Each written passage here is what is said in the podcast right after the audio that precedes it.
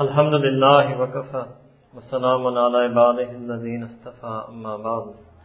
A'udhu billahi minash shaitanir rajim. Bismillahir rahmanir rahim. Wa min ayatihi an khalaqa lakum min anfusikum azwaja litaskunu ilayha wa ja'ala bainakum mawaddatan wa rahma. Inna fi dhalika la ayatin liqawmin yatafakkarun. Subhana rabbika rabbil izzati amma yasifun wa salamun ala al-mursalin walhamdulillahi rabbil alamin. Allahumma salli ala sayyidina Muhammad wa ala ali sayyidina Muhammad wa barik wa sallam. Alhamdulillah, we are here to discuss a very important topic in the deen of Islam, which is marriage in our deen. First, I want to tell you what I will not be talking about, so that I can begin talking about what I want to talk about. I will not be talking about the legal rules, ahkam of nikah. I will not be talking about the masail-e-shar'i, the specific detailed laws of nikah. So that's not a fiqh workshop. I'm not going to talk about meher. I'm not going to talk about divorce. I'm not going to be talking about khula. I won't be talking about ila. I won't be talking of idda. I won't be talking about any of these things. That is why, in fact, later on, when we came up with another title, the title was selected Saving Our Marriage. So I say it's not about how legally to get married. It's about spiritually how to be happily married. So it should be clear that I won't be talking about any of those legalistic aspects, nor taking any questions in any such legal aspects in these 2 days. Sayyidina Rasulullah sallallahu alaihi wasallam said in a hadith, La rahbaniyata fil Islam, that there is no monasticism, means no celibacy in the deen of Islam. So the first thing we have to understand, what is the role of marriage in our deen? Our deen is unique in that way, that in our deen, getting married is part of a person's spirituality. Being married is not against their taqwa and their qurb. Unlike Christianity, unlike Hinduism, the two other largest religions in the world, in Christianity and Hinduism, marriage is viewed as an impediment on your spirituality. To reach the highest level in the Christian faith, whether it's a monk or a priest or a bishop or a cardinal or a pope, you have to be celibate, you have to be unmarried. And similarly for a woman, she has to be a nun, she has to be unmarried. And the same thing in Hinduism, for a man to reach the highest level of their concept of spirituality, he has to be a yogi, a guru, means he has to be unmarried. It is our deen of Islam, where Allah SWT said in Quran, فَانْكِحُوا مَا طَابَ لَكُم مِنَ النِّسَاءِ, that you should make nikah, you should marry. It's part of your deen, it's part of Quran, it's part of the will and wish of Allah SWT, that you should marry those women who are pleasing and appealing to you. So it means nikah is part and parcel of our deen. This is why Sayyidina Rasulullah said, An-nikahu min sunnati, that nikah is from my sunnah. And another hadith he said, Man raghiba an sunnati falaysa minni, that person who turns away from my sunnah, I will not consider him of mine. Now, if I start commenting on this hadith, we will end up in a whole other topic, separate from this workshop. But simply speaking, it means nikah is natural in our deen. Nikah is part and parcel of Quran al-Kareem. Nikah is part of the teachings of Nabi Kareem sallallahu alayhi wa sallam. So to be married is to be Muslim. To be married is to be mu'min. And that's why Sayyidina Rasulullah sallallahu alayhi wa sallam said, An-nikahu nisful iman. Literally, nikah is half of iman. The muhaddithin commented, it means an-nikahu takmeelul iman, that nikah is the completion of a person's iman. It means a person's iman is not completed and perfected unless they have nikah. And Sayyidina Rasulullah sallallahu alaihi wasallam also mentioned in the hadith that there are 4 things that are the sunnah of all of the anbiya. Number 1, haya, modesty. Number 2, ither, the use of fragrance. Number 3, miswak, the use of a device to clean your teeth. And number 4, nikah. So here the muhaddithin mentioned there are 1 or 2 anbiya who are not married, most famous of which is Sayyidina Isa alayhi salam. So the answer the muhaddithin give based on another riwayah is that when Sayyidina Isa alayhi salam returns to this world, he will get married. And who will he get married to? A woman from the Ummah of Mustafa sallallahu alaihi wasallam. So he will become a Muslim husband, even Sayyidina Isa alayhi salam. And perhaps nothing less befitted his status than being a Muslim husband. So then in this initial first life that he came, he was not married. Because unless you can become a Muslim husband, better for you than to adopt zuhud, better for you to be unmarried. Perhaps some muhaddithin say this is a nuqta, or this is the reason why Sayyidina Isa alayhi salam was not married. So Allah subhanahu wa ta'ala said in Quran, وَلَقَدْ أَرْسَلْنَا رَسُولًا مِّن قَبْلِكَ وَجَعَلْنَا لَهُمْ أَزْوَاجًا وَذُرِّيَّةً. That we have sent anbiya, prophets and messengers before you, Prophet ﷺ, and we had made for them, made for each and every one of them spouses and children. So from this ayah and from that hadith we learn it is sunnah of all of the anbiya. Who were the greatest of creation? Insan. Who were the greatest of insan? The anbiya. So means the greatest level of human being, which are the prophets, alayhi salam ajmain, all of them were married. So it means in our deen that we should get married. Why? Another reason is that there's an alternative to marriage. There's another way, and that in our deen is called zina. That in our deen is called zina. Allahu Akbar. And the prohibition of zina, and the punishment of zina in this world, and the punishment of zina in the akhirah. All of that makes it clear that being unmarried is unnatural. Being unmarried is undesirable. Being unmarried puts you in a state of temptation, and if you fall into that sin and temptation, then you will end up in this grave sin called zina. So very briefly, what is the difference between zina and nikah? The difference is simply that in zina there is no responsibility. There are no roles, there are no rights, there are no duties, there is no real love, there is no loyalty, there is no fidelity, there is no chastity, there is no modesty, there is no sukoon, there is no tranquility, there is no mercy, no compassion, no kindness. All of the wonders and blessings and barakat Allah Ta'ala has put inside nikah, you will not even be able to find a single one of them inside zina. And even so many physical illnesses associated with people who perpetuate this sin recklessly and shamelessly. So means Allah subhanahu wa ta'ala wants in our deen that we should have a proper nikah. So first we will discuss some ayat of Quran al-Kareem where Allah subhanahu wa ta'ala talks about nikah. First ayah is the one we already recited. وَمِنْ آيَاتِهِ. From amongst the signs of Allah subhanahu wa ta'ala is that He made from your own selves azwaj and spouses. What does that mean? That you will marry from the fellow human race, and you will have spouses. Azwaj means pairs, spouses, mates, partners. It's from the sign of Allah subhanahu wa ta'ala. And look what that in itself is such a strong way for Allah subhanahu wa ta'ala to describe it. Not just that marriage is permissible, not just that it's preferable, not even just that it is ideal, which it is ideal. It is more than even ideal. It is from the sign of the manifestations of the existence and might and power of Allah subhanahu wa ta'ala.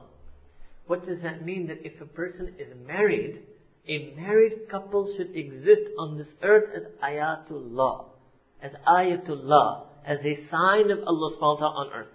And if when people look at them, they don't see the beauty and existence of Allah subhanahu wa ta'ala, then they are betraying this ayah. This is the level of which marriage is conceived of in Islam. That the married couple is a sign of Allah subhanahu wa ta'ala on Allahu Akbar. Then first reason Allah subhanahu wa ta'ala gave in this ayah, لِتَسْكُنُوا إِلَيْهَا. Right? لِتَسْكُنُوا إِلَيْهَا. How is that going to happen? Well, the first thing that happens is, before I even move to that, is nikah. That the marriage has to take place in the name of Allah subhanahu wa ta'ala, with the will of Allah subhanahu wa ta'ala, according to the laws and the pleasure of Allah subhanahu wa ta'ala, the details of which I won't mention, but it's important to know that nikah is regulated by sharia. There are ahkam, there are laws that regulate it. There are conditions, there are methods, there are ways to do it. And when a person does nikah in all of those ways, then they will become married. What should be their niyyah in this amal of nikah? So the niyyah and intention in nikah is of ibadah. It's an act of worshipping Allah subhanahu wa ta'ala. Niyyah of nikah should be rida, to attain the pleasure of Allah subhanahu wa ta'ala. Niyyah of nikah should be to takmeel, to complete my iman. Niyyah of nikah should be to stay away from sin by fulfilling the natural desire in a lawful way, lest I end up succumbing and giving into it in an unlawful way.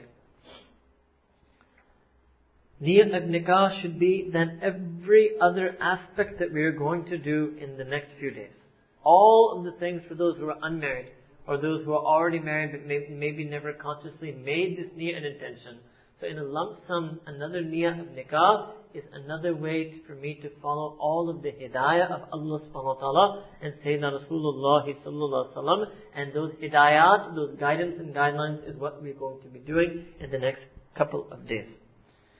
And lastly, another reason in nikah can be for children, to propagate children, to propagate your lineage, to have a family. This is also something that Sayyidina Rasulullah sallallahu alaihi wasallam praised, that he would love those members of his ummah who bring to him larger families on the Day of Judgment. I will comment about this later, that this does not give open license to the husband to do undue injustice to the wife, right? But this is the will and wish of the Prophet ﷺ. And you can see even in Quran al-Karim the stories of other anbiya, Sayyidina Zakaria alayhi salam, how much he wanted a child, the du'as he made for a child. So the wish for children is a prophetic wish. The love for children, the love of Sayyidina Yaqub alayhi salam for Sayyidina Yusuf alayhi salam, love for children is a prophetic love. So whatever are the emotions and feelings of the anbiya and mursaleen that Allah Ta'ala has mentioned in Quran al-Karim, all of those feelings are a sunnah for us. So that means another intention in marriage is to desire having children, to desire to upbring children, to desire love of children, to desire the happiness and joy that comes from having children. All of this can also be a niyyah of nikah. Now let us return to this ayah. First thing Allah subhanahu wa ta'ala said is, لِتَسْكُنُوا إِلَيْهَا. لِتَسْكُنُوا إِلَيْهَا. So that a person may get sukoon. What does this mean? What this means, that maybe you can understand this in one sentence, the whole theme of these 2 days, is in our deen, it's not enough to be married. You have to be happily married.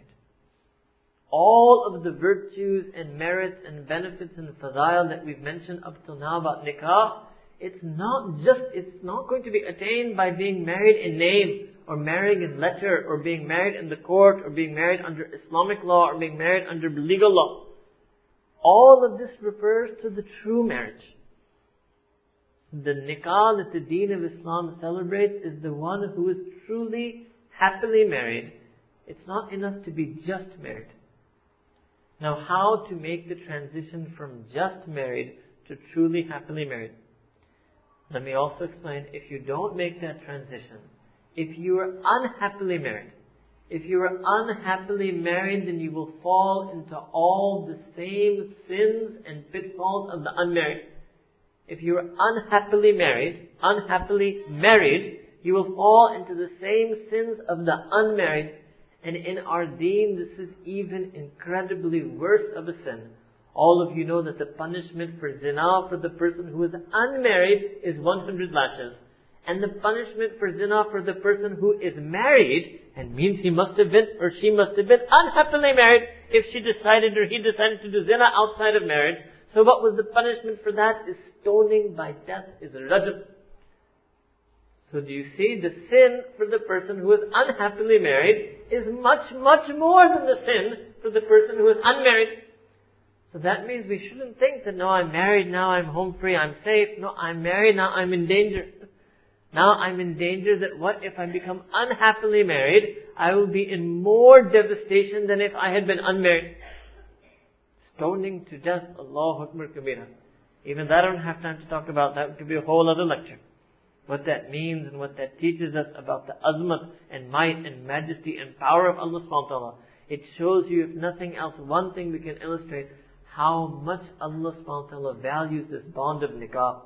How much Allah subhanahu wa ta'ala demands absolute fidelity and loyalty from that man and woman who chose to take His name and make one another halal in His name. If they betray that bond, they betray Him. When they betray their spouse, they betray him, and therefore one of the very, very few areas of Islamic criminal law where he himself revealed the punishment. This is known as hudud. And this is the punishment of stoning to death. So what does it mean if we're unhappily married? You can think that we are already starting to stone ourselves spiritually to death. We are pelting our ruh with stones, and we're in danger that one day our physical body may even be pelted by stones. So it means we have to be very, very conscientious about being married. Alright, so first, then in this ayah of Quran al-Kareem, لِتَسْكُنُوا إِلَيْهَا. First thing is that to attain sukoon. Now what does that mean? Sukoon, people think that sukoon just means I shouldn't have stress and tension and high blood pressure. No. This is the way a non-believer thinks that sukoon, what he will call peace and contentment, that's what they think. This is a very preliminary definition. The mu'min knows that no. In other words, the unbeliever thinks that sukoon means I will never have any worries. No worries.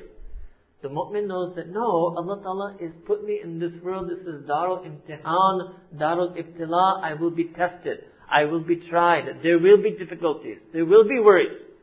Sukoon doesn't mean that I never have a difficulty in my life. Sukoon means something else altogether. Sometimes I will be healthy, sometimes sick, sometimes happy, sometimes sad, sometimes successful, sometimes failing at whatever it is I'm trying to do. No, so sukoon in our deen doesn't mean that it will always be like that. Sukoon means that no matter what happens, no matter what difficulty, trial and test and tribulation comes, a person's batin, a person's qalb, a person's spiritual heart remains in a state of sukoon. They remain content with Allah subhanahu wa ta'ala. They remain content with deen. They remain content on sharia. This is called an-nafsul mutma'inna. They're mutmain on deen.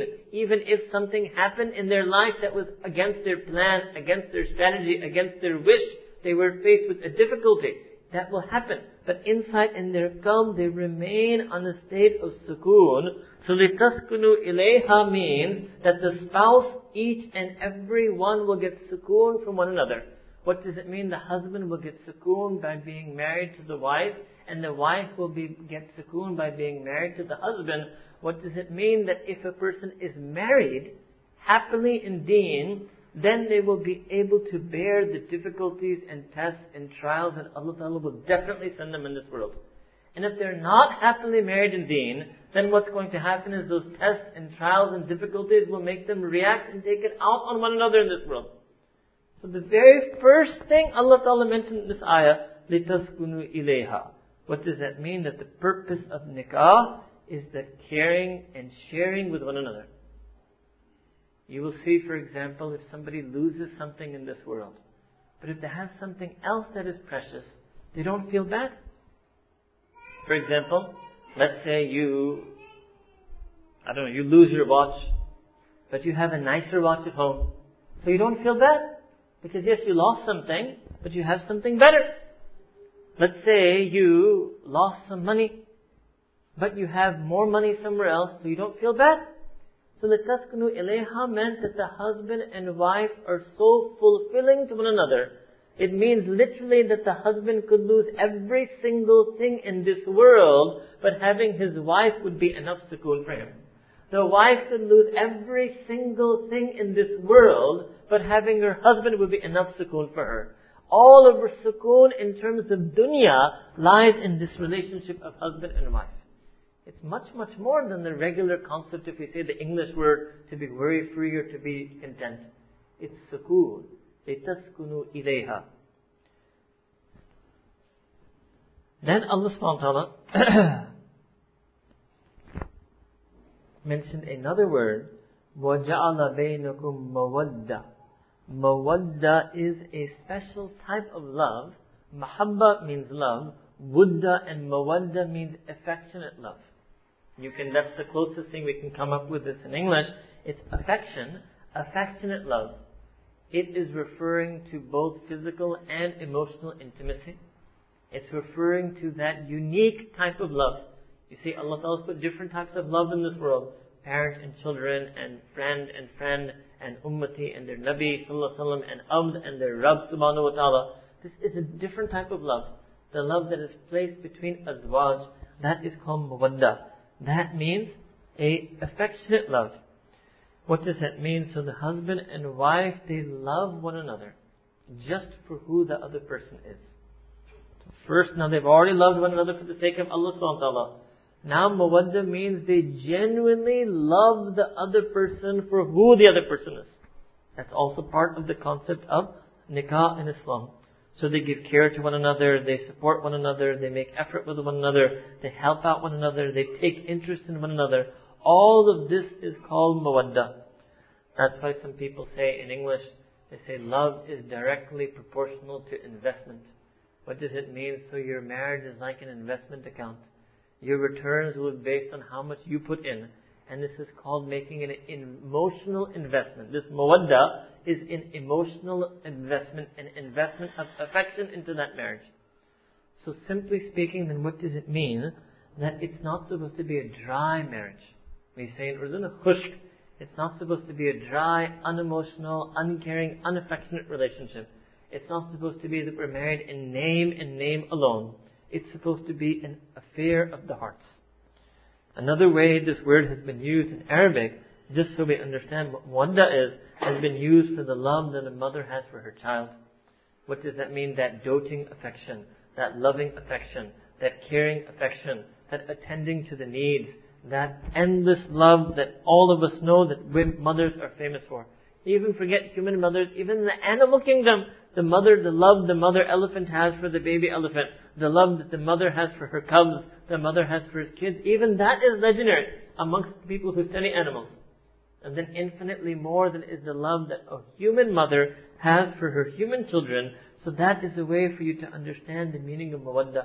How much does a mother invest into her children? That's what Allah subhanahu wa ta'ala is saying.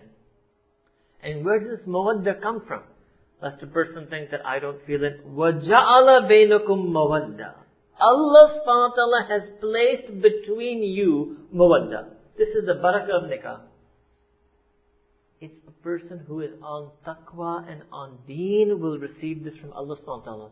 And a person who is staying away from taqwa and deen, a person who is sinning against Allahul Azim, a person who is leaving the sunnah of Nabiya Kareem sallallahu alaihi wasallam, Allah ta'ala will send it but they will not accept it. They will refuse the signal. They will reject the signal. You tell me that affection that Allah Ta'ala has put in someone, can any force on earth take it out? So if we don't feel that mawadda for one another, it means that we have done something but due to which we were not able to receive that transmission from Allah subhanahu wa ta'ala.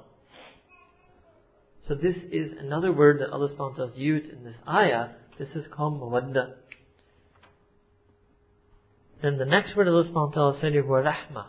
Mawaddatan wa rahmatan. Rahma means mercy. Yes, this is that Allahur Rahmanur Rahim who sent down Quran and described Sayyidina Rasulullah sallallahu alaihi wasallam as rahmatan lil alamin. Allah Ta'ala using the same word to describe how we are supposed to be spouses with one another. And where again has that rahmah come? This is Allah's responsibility. Allah Ta'ala has placed that rahmah between the two spouses. A mercy between the two. And they must have mawadda for one another. They must have rahmah for one another. Part of that mercy, what does mercy mean? So when we talk about Allah Ta'ala's mercy, what does it mean? That He's going to overlook our shortcomings. He's going to forgive our sins.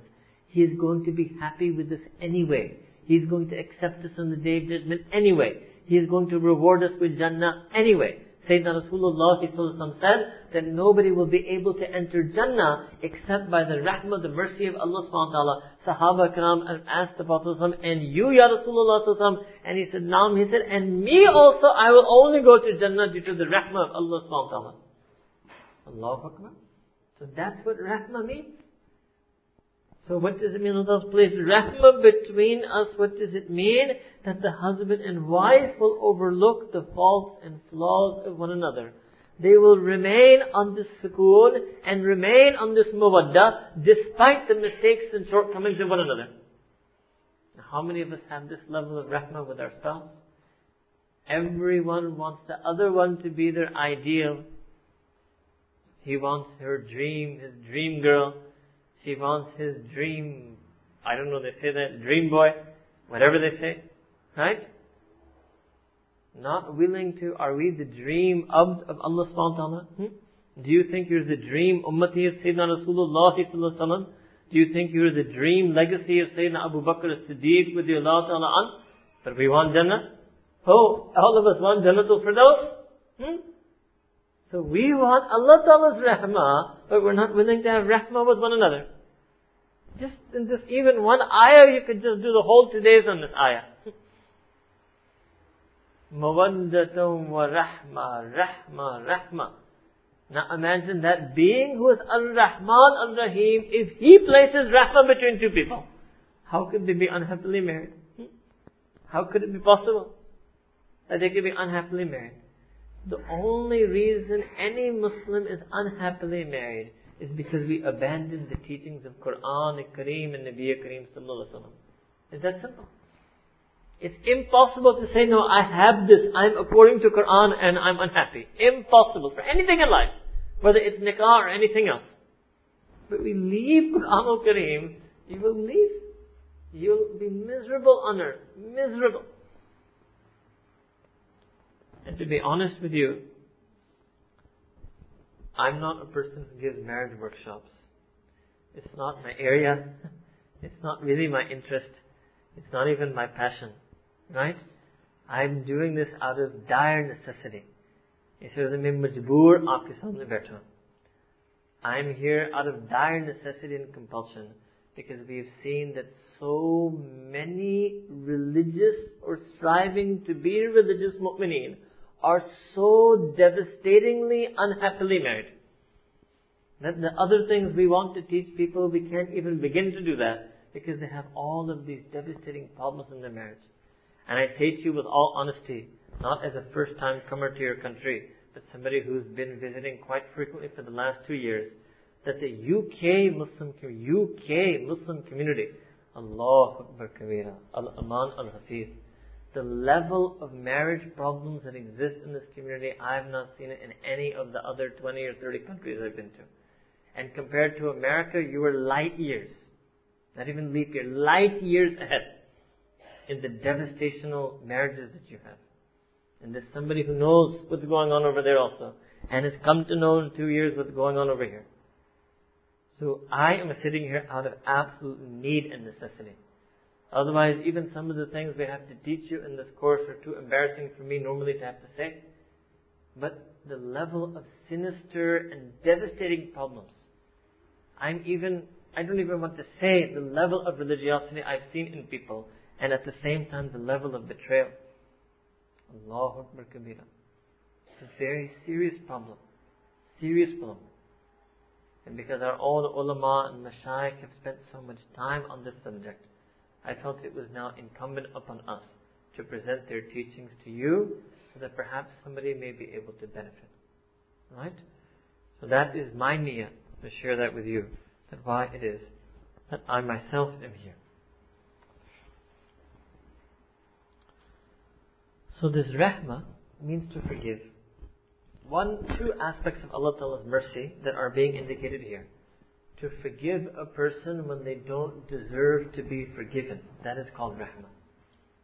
That mercy, to forgive someone when they don't deserve to be forgiven. You tell me, if you miss Fajr and you say Astaghfirullah once, does that deserve you to be forgiven? When all your deen tells you have to pray, Nabi Kareem Sallallahu told you have to pray, Allah Ta'ala said in Quran over 700 times, O Aqimus Salah, the Muazzin is calling out Hayal As-Salah. Do you think that should be enough? Should that get you off the hook? You don't deserve to be forgiven. Rahmah refers to that mercy that Allah Subhanahu wa Ta'ala forgives when a person is not worthy of being forgiven. So that's what Allah Ta'ala is saying in Quran. Husband and wife are supposed to be so merciful towards one another that they can forgive one another even if the other one doesn't deserve to be forgiven. Second aspect of Allah Ta'ala's mercy, rahmah, which is also being indicated here in the word rahmah, is to forgive someone without asking or expecting anything in return. Selfless mercy. Not selfish mercy. Selfless mercy. Allah subhanahu wa ta'ala forgives us and He doesn't ask for anything in return. What are you going to give to Allah Ta'ala in return for Jannah? Let's say Allah Ta'ala's mercy comes on someone and he goes into Jannah. What are you going to offer in return to Allah Subhanahu Wa Ta'ala? Nothing. They have nothing to offer. So it means the husband and wife are merciful with one another. They forgive one another even if at times the other one's not deserving of that forgiveness. And they forgive one another selflessly without any expectations and demands for anything in return. So this is what Allah subhanahu wa ta'ala is saying in Quran. وَجَعَلَ بَيْنَكُمْ مَوَدَّةً وَرَحْمَةً. And Allah subhanahu wa ta'ala has placed affectionate love between you. وَرَحْمَةً. And Allah subhanahu wa ta'ala has placed a mercy between you. And then again Allah ta'ala, the way He said in the beginning, this is the ayah. Again Allah ta'ala ended the verse of Quran by saying, إِنَّ فِي ذَلِكَ لَآيَاتٍ لِقَوْمٍ يَتَفَكَّرُونَ. That indeed in this there are signs. Signs for such a people who يَتَفَكَّرُونَ, who can reflect on these signs. Who can reflect upon Quran, who can reflect upon Allah subhanahu wa ta'ala. So what does it mean? I'll give you one example of this rahmah. So the husband should think that, okay, when this woman came to me, she hardly knew me. Maybe she didn't know me at all. Or maybe she knew me through a very limited Sharia-compliant interaction through her relatives. But who I really was, she didn't know. And you can even think like this, that what my sins were, she had no idea. She had no idea what she was getting into. Even I presented my best features to her father. I did not list my sins and shortcomings, but the day she started living with me, within just a few days she knew everything about me. She saw all of my sins, my weaknesses, my flaws, my hypocrisies, my oversleeping, my overeating, my anger. She saw it all. And she still stuck with me. She still stayed. She should have actually gone home after 3 days. She should have ran for the hills. But she stayed back. And she gave her time and investment in this relationship. So now that, okay, fine, that we have grown older. And now she's the mother of 2, 3, 4, 5 of my children. And maybe she's lost some of that original beauty and youth that she had. And now I'm 35, 40, 45 years old. Now it's time for me to overlook. It's not time for me to cast my lustful gaze at every young colleague and young associate that I have, or every young or attractive woman that I encounter on the bus, on the street, and get neglectful of my wife and lose my heart's affection for my wife. When she showed so many years and decades of affection and loyalty to me, so rahmah and mawadda, mawadda and rahmah is that the husband will value her later on in life. So this is where the husband should think. And similarly, the wife should think in the same way. And she should think that my husband, when he married me, he also didn't know what he was getting into. My mom showed the very best picture of me to his mother. And actually I don't even really look like that. That was some special wide-angle lens with some special light on some special day. Allahu Akbar. Or that he didn't know any of my faults and my shortcomings, and my sins, and my bad habits, right? But then he married me, and he, for so many years, he took care of me. He earned for me. He spent on me. He earned for my children. He spent on my children. So now, if as he's getting older, he becomes a bit sensitive, he has a bit of a temperament, right? Or even older, he becomes a bit bitter or a bit senile. Well, now I have to be patient with him. I have to continue my affectionate love for him. I have to keep my mercy and my forgiveness of him. So this mawadda and rahmah, if you want to combine the two, simply speaking in English, it means to value one another. To value, to continue to value, to keep valuing, and to never stop valuing one another. That what enables a person to do that, if they have mawadda and rahmah, if they have these two master feelings that Allah subhanahu wa ta'ala mentioned in Quran. So sukoon means then that not only, like we said, that the husband and wife are a source of sukoon, they forget all the other worries, but it also means that they are worry-free for one another. The husband should not be a source of worry for the wife, and the wife should not be a source of worry for the husband. Now we can think that how different we are. In the homes today we find nothing other than worry, disappointment, betrayal, disloyalty, frustration, angst, anger, negative thinking, skepticism, second-guessing, fighting, divorcing. This is the state that many Muslim couples have found them in. So this was the first ayah that I wanted to mention from Quran al-Kareem. Because in the first session, what we want to do is lay out from the very beginning few ayat from Quran al-Kareem and through hadith from Sayyidina Rasulullah sallallahu alayhi wa sallam. Second ayah. Allah subhanahu wa ta'ala said in Quran al-Kareem,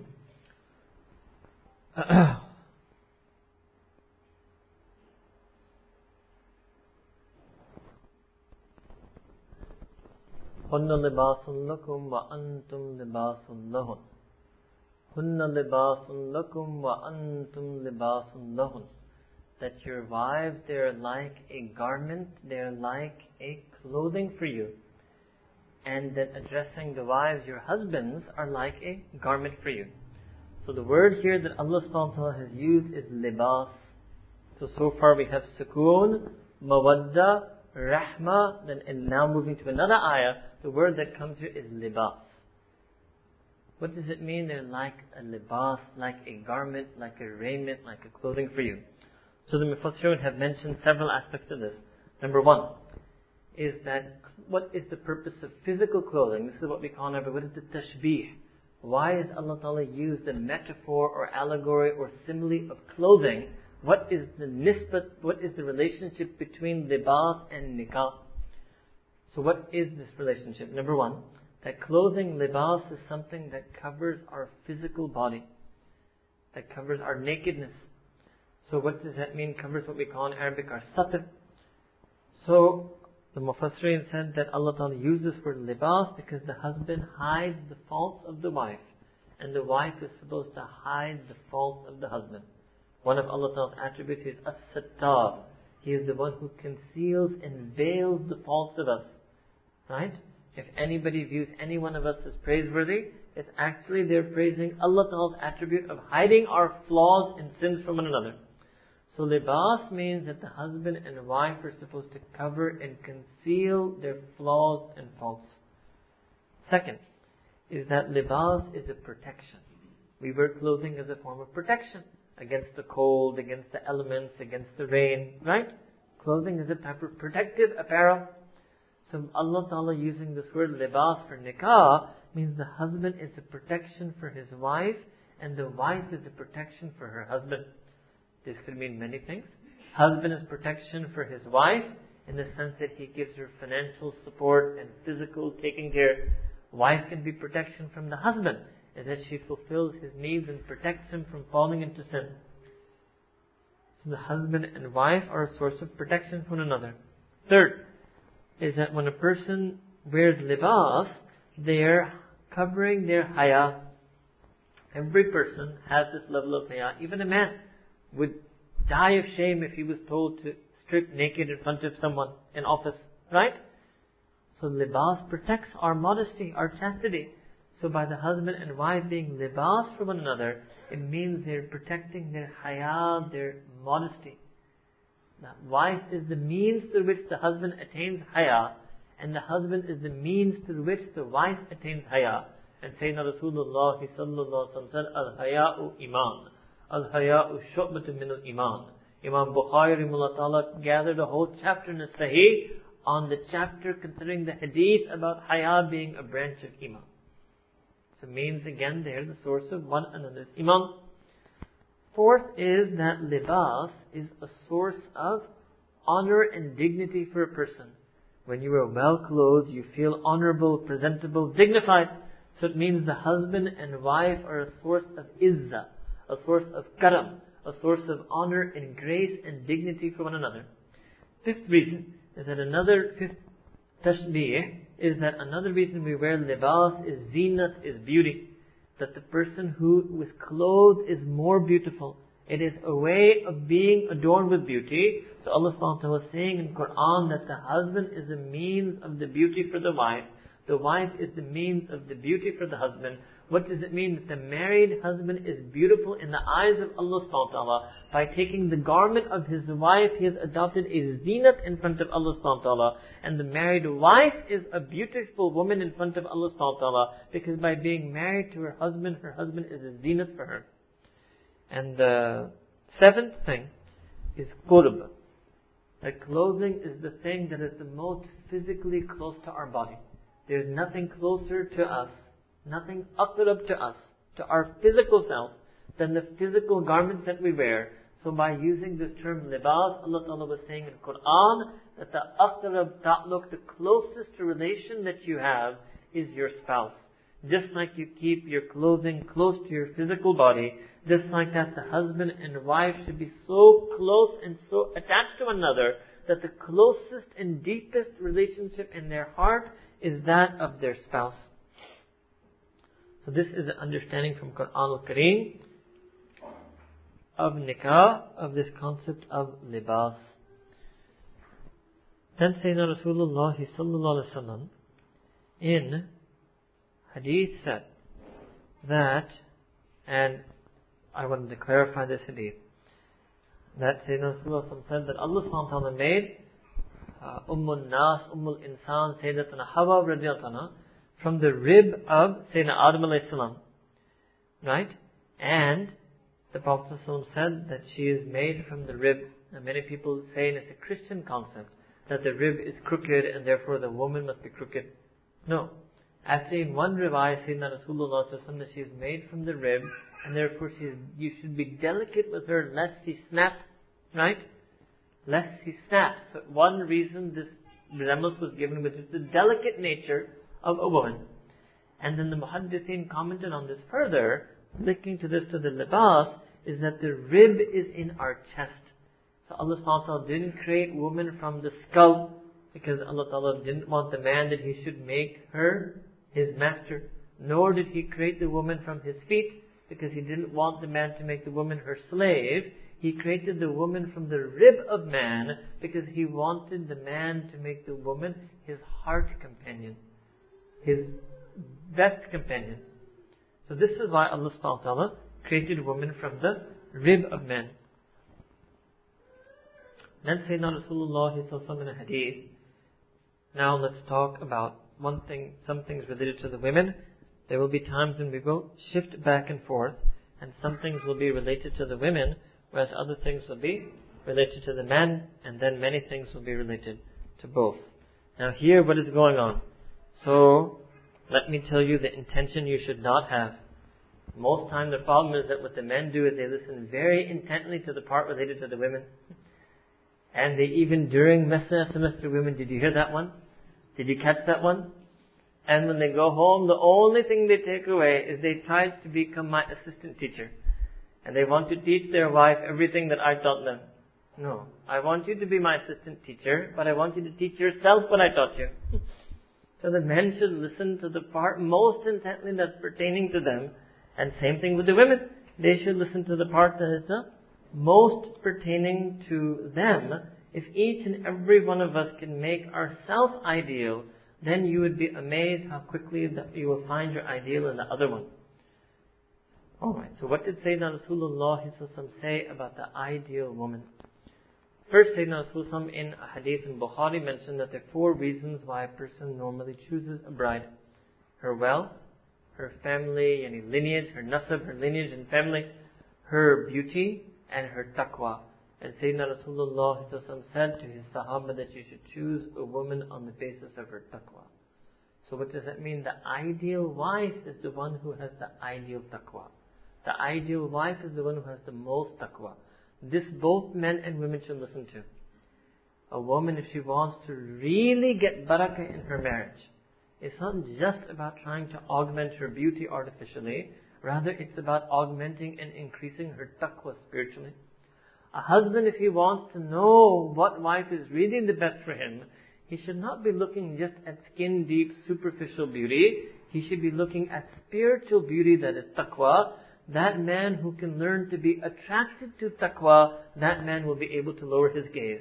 And that man who is attracted to complexion, he will never be able to lower his gaze. that man who can learn how to be attracted to taqwa, if his wife is muttaqi, a taqiyya, naqiyya, pious woman, then he will always be attracted to her. So this is what it means. Sayyidina Rasul was teaching both sides. The woman should have taqwa and the man should love taqwa. And obviously the converse is true. The man should also have taqwa and the woman should love taqwa. If she wants the most intelligent, dynamic husband, she wants the richest, wealthiest husband, she wants the most eloquent husband, she wants the most accomplished husband. No. If that is your criteria, you will never be fulfilled by your husband. But if your criteria is taqwa and your husband has taqwa, you will be fulfilled. Inna akramakum indallahi atqakum. Allah Ta'ala said in Quran that indeed the most honored of you and Allah Ta'ala is regarded as the one who has the most taqwa. So we have to view everything on this earth in the way that Allah Ta'ala wants us to view it, the way Allah Ta'ala views it. So the master attribute for the ideal spouse is the same master attribute for the ideal Muslim, that is called taqwa. Second, Sayyidina Rasulullah was once sitting with his Sahaba Ikram, and he asked them, male Sahaba, that who is the best woman? And so different Sahaba Ikram were giving different answers. And then Sayyidina Ali radiallahu ta'ala anhu wa karamallahu wajhu was also sitting there. But then he had to go home. When he went home, his daughter, or his wife, was the beloved daughter of Sayyidina Rasulullah, Sayyidatina Fatima radiallahu ta'ala anha. And she asked Sayyidina Ali, and this was her habit, that you just came from my father the Prophet, what did you talk about? So he said that the Prophet asked us a question, that who is the best woman? So she gave her answer. She gave a reply. She said that the best woman is the one who lowers her gaze. Neither does she look at any non-mahram, nor does she ever give the opportunity to a non-mahram to look at her. The best woman, Sayyidatuna Fatima radhiyallahu anha, who Sayyidina Rasulullah said is Sayyidatun Nisa'i Ahlul Jannah. She is the leader of the women of Jannah. She said the best woman is that woman who lowers her gaze. The best woman is the woman who best lowers her gaze. Neither does she look at a non-mahram. Now she explained what she meant. What does it mean to best lower your gaze? Neither does she look at a non-mahram, nor does she give them the opportunity to look at her.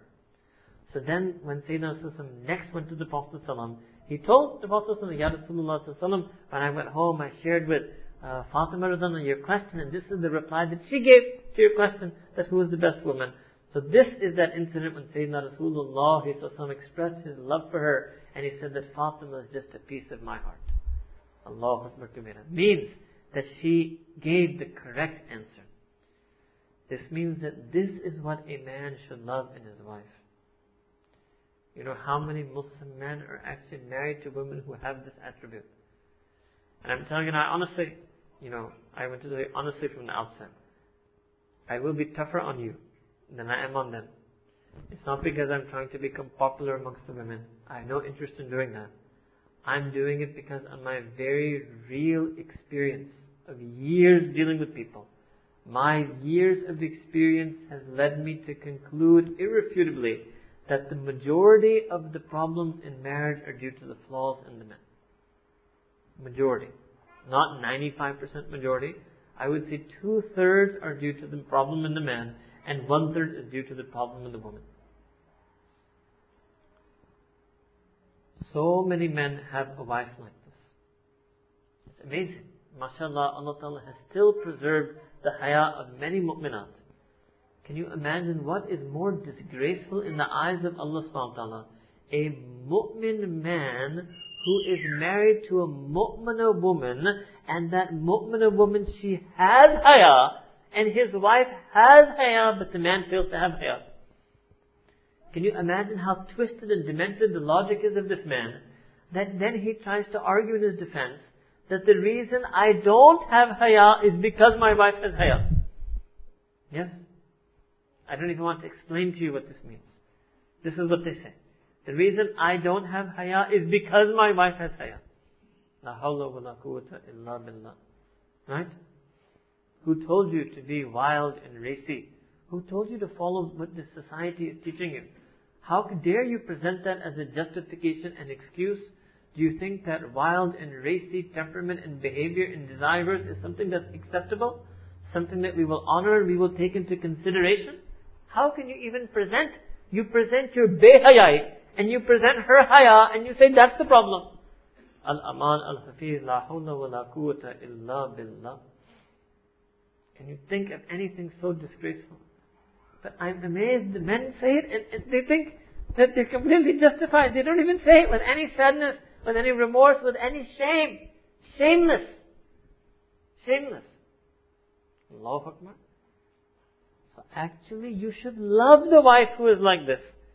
You have to follow the life that Sayyidina Rasulullah wanted us to live. We're not here, no, we're not here to be who I am.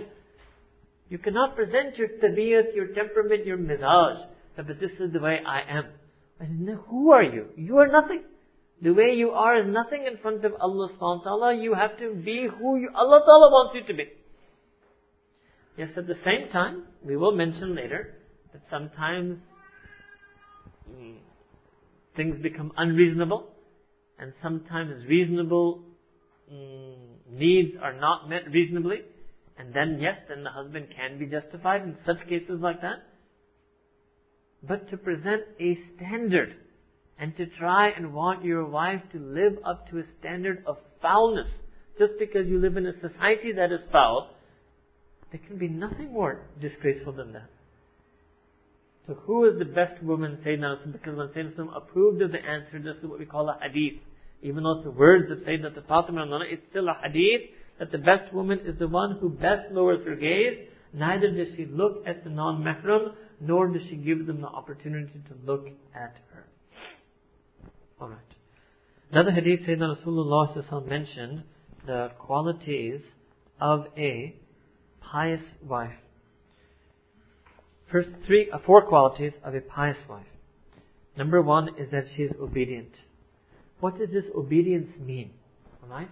So Allah subhanahu wa ta'ala said in Quran al-Kareem, Al-Rijalu Qawwamuna al-Nisa, that men are the caretakers over women. And this is Allah ta'ala appointing this. So this is also a very important thing. That this attribute of obedience we must understand from this ayah and this hadith. What is the realm and nature of that obedience? You see, for example, I'll give you a very good example you will understand. Allah Ta'ala said in Quran, وَأَتِيُوا اللَّهِ, that you should, وَأَتِيُوا اللَّهَ, you should obey Allah Subhanahu Wa Ta'ala, and the Prophet Sallallahu Alaihi Wasallam, and وَأُولُوا الْأَمْرِ مِنْكُمْ, and those who are in authority over you. Now this can mean many things, but let's say one that you meant originally, the head of the Islamic State. Now because Allah Ta'ala in Quran has told average mu'mineen to obey a pious ruler of a good Islamic state, that does not give him license to be a dictator. That is not in any way giving him license to be a tyrant. That is not at all what's being said. So if Sayyidina Rasulullah said in hadith that a wife is supposed to be obedient to her husband, there was a certain realm to that obedience. It's not in any way giving license to a husband to be a tyrant or dictator. That's not what it means. Okay. At the same time, so what does it mean?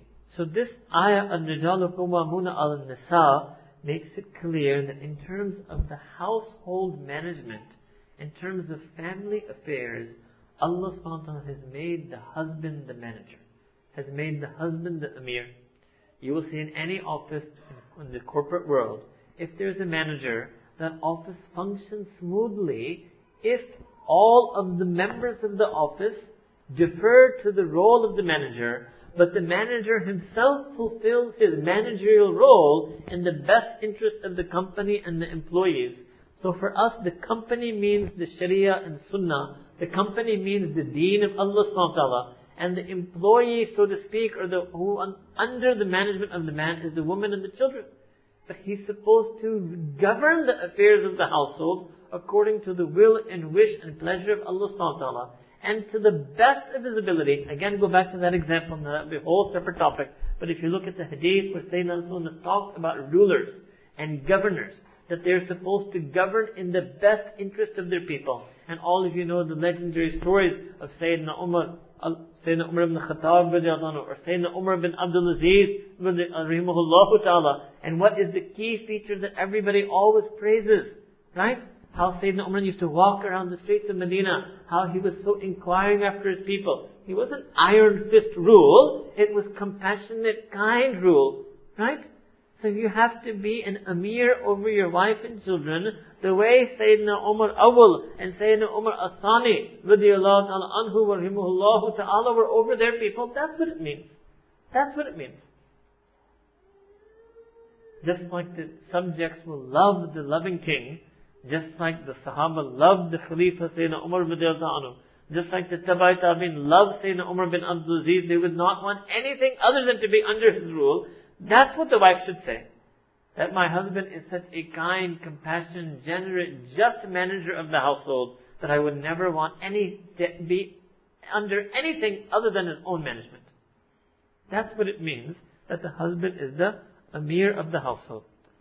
But the barakah also will only be when the husband takes that leadership role. If you abandon that leadership role, you abdicate that leadership role, for the sake of pleasing your wife, you will lose the barakah. You must be in the role that Allah Ta'ala has appointed you in. You must be in that role. And if a woman says to her husband that no, my decisions are better, or I'm more educated, or I'm more intelligent, or I have a higher IQ, or whatever she tries to say, no. All of this is foolish. All of this is folly. Yes, Allah Ta'ala may have given you many abilities and many capabilities, but you want to have barakah in your home. The barakah is going to come when the husband is the amir, when the husband is the manager of the home. That will put barakah in it. If he conducts those affairs according to the teachings of Sayyidina Rasulullah sallallahu alaihi wasallam.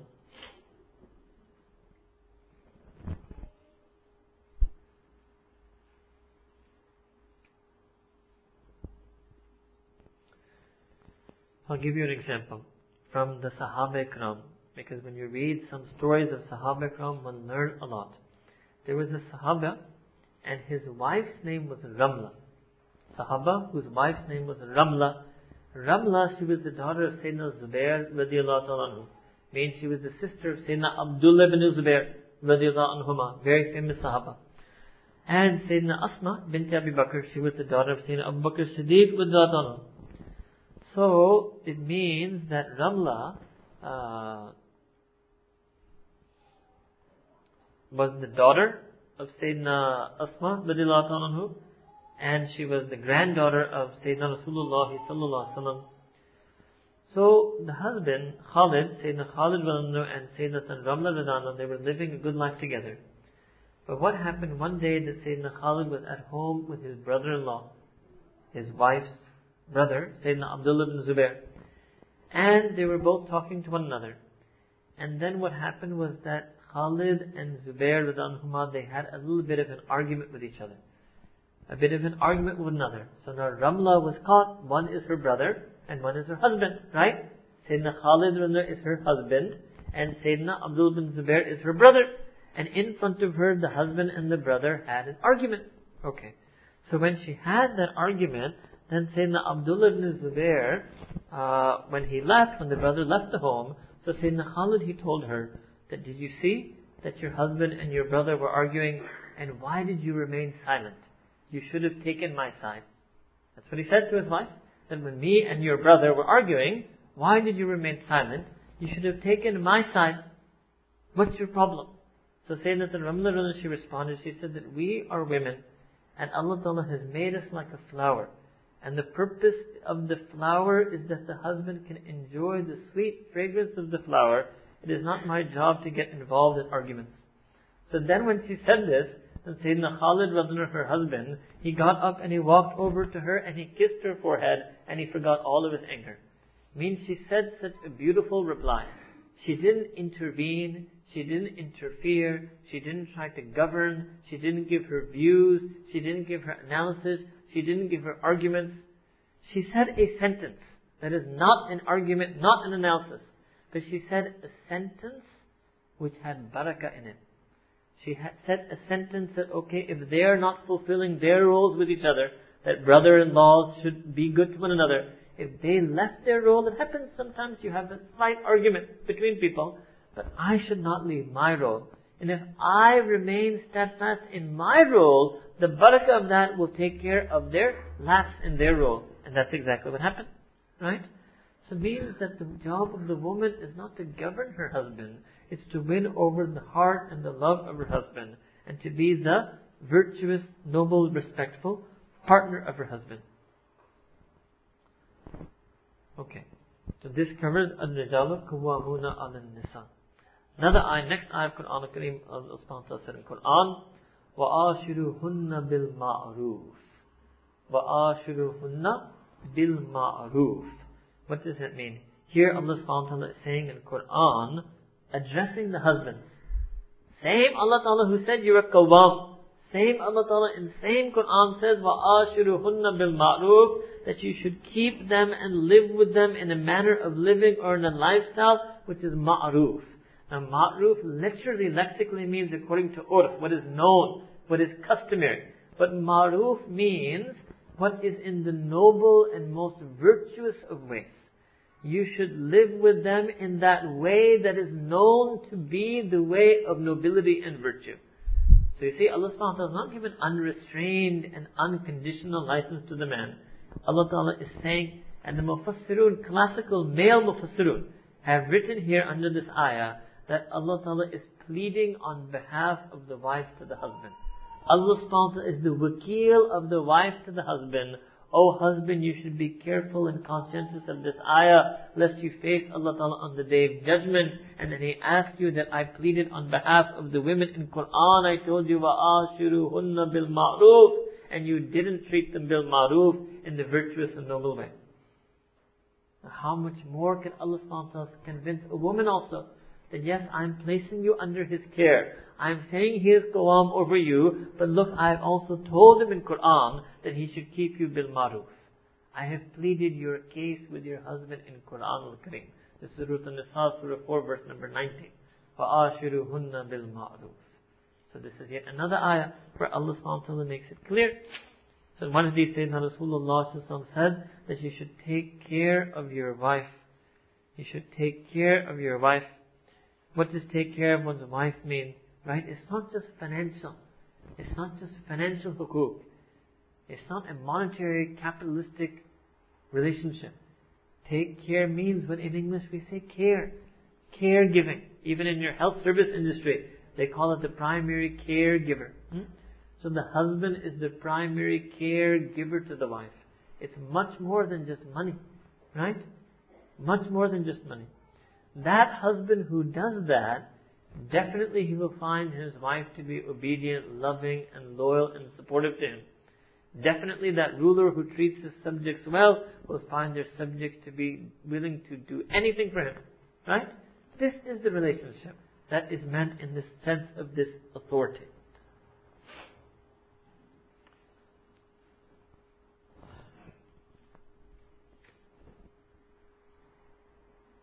Okay, so the first quality in that hadith was obedience. So Sayyidina Rasulullah mentioned in hadith the four qualities of an obedient wife. The first four qualities of a virtuous wife. The first one was obedience. Second quality that is mentioned in this hadith is that she is pleasing to her husband. Now what does pleasing to her husband mean? This means, yes, it also means physically. Means that the woman should be a source of pleasure, contentment, coolness of the eyes to the husband. Alright. This means now, addressing the women, that a woman must always keep herself presentable and neat and tidy. She must try to maintain herself as attractive as is reasonable on a daily basis to her husband. We have ended up taking this to extremes.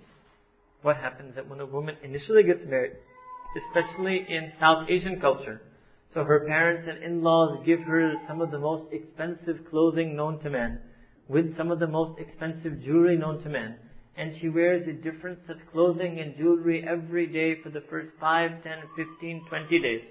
That is one extreme. And then later on in life, she wants to walk around in sweatpants and sweatshirt or whatever equivalent of that is. So that is another extreme. So yes, certainly, if a woman is doing household work or some work that requires her to sometimes get dirty or messy, she can wear work-type clothes. But when she knows that this is the time for my husband to come home, so she must view still Every evening is like an engagement with her husband. Every evening is a date with her husband. Every evening is a night with her husband. She should make herself presentable and well-dressed to her husband. Not extremely formal or fancy attire, but at the same time not extremely bland household wear.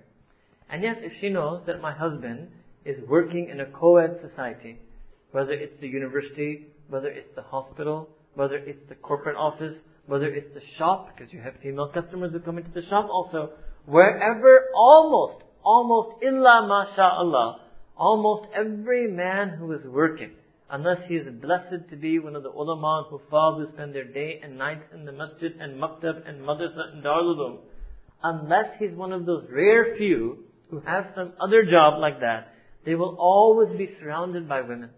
Always. So the woman now, if you're a wife in this type of society, you also have to realize that, right? And to this reasonable level, because Sayyidina Rasulullah said that she should be pleasing to him. What does that mean? It means pleasing fragrance, means pleasing clothing, means pleasing appearance. That's the first aspect. Second is emotionally pleasing, means a welcoming demeanor, a pleasing demeanor. That's why Sayyidina Rasulullah said that when the husband returns home, the wife should leave whatever she is doing and go and greet him at the door. Receive and greet him at the door. As opposed to today, the husband turns the key, walks in the house, she's upstairs, it makes no difference to her, she's still doing. And he says, "Hey, you!" And she says, "Hey, you're back!" Right? Well, that's it. And she still keeps doing what she's doing. No, the husband should feel, yes. Now I know that some women may think that, why do we have to treat him like a king? Yes, he is your king. If you treat him like he is your king, he will treat you like you are his queen. Yes, simple recipe. Believe me, if you treat him like he is your king, he will treat you like you are his queen. Because the woman who is married to king, that is called queen. Oh, this is your country. The British monarchy, right? There's something Americans can't understand. You can understand this. So what does it mean? Yes, your king has arrived, madam. And you should stop what you're doing. And you should go receive the king at the door. And you should show him that his arrival is a momentous occasion to you, is a source of joy and happiness to you. It's such a thing that you were waiting in anticipation for, that whatever it was you were doing, you can leave that and you want to be with him. It's a very simple thing. It's not so difficult to do. Don't you see in the corporate world when they want to give someone VIP treatment, they stick somebody at the airport. It's called meet and greet. The person should feel when they arrive that there's somebody there to receive them. And their arrival. Even they understand this, that this is izzah, this is affection, this is showing qadr. So the woman should be like that with the men, right? So this is the second way, emotionally pleasing. She should make herself in demeanor, her temperament, her mannerism, her speech, her expression, her smile. She should make herself emotionally pleasing to her husband. Third, Sayyidina Rasulullah said, third aspect of a pious wife is that she fulfills the word of her husband, or you can say she fulfills the promises and pledges taken by her husband.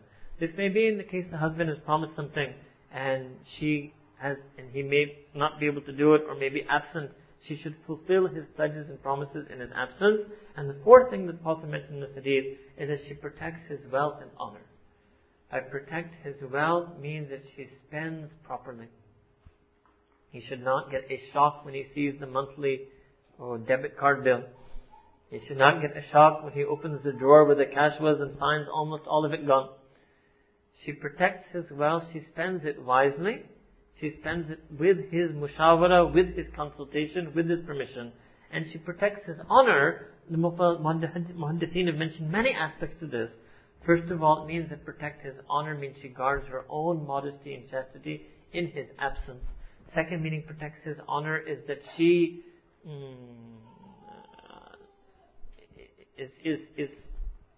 interrelates with him in such a way that he never needs to violate his honor outside the marriage bond, right? So these are the qualities of a pious wife. So what does it mean again? That the woman should try to be like this, and the man should make this his ideal criteria. We should leave our own man-made criteria and we should accept the Allah-made criteria. When we accept the Allah-made criteria for ourselves and the other, then we will be able to have barakah in our marriage.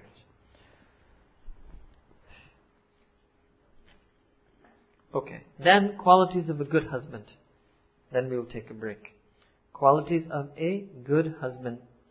So what qualities did Sayyidina Rasulullah look at?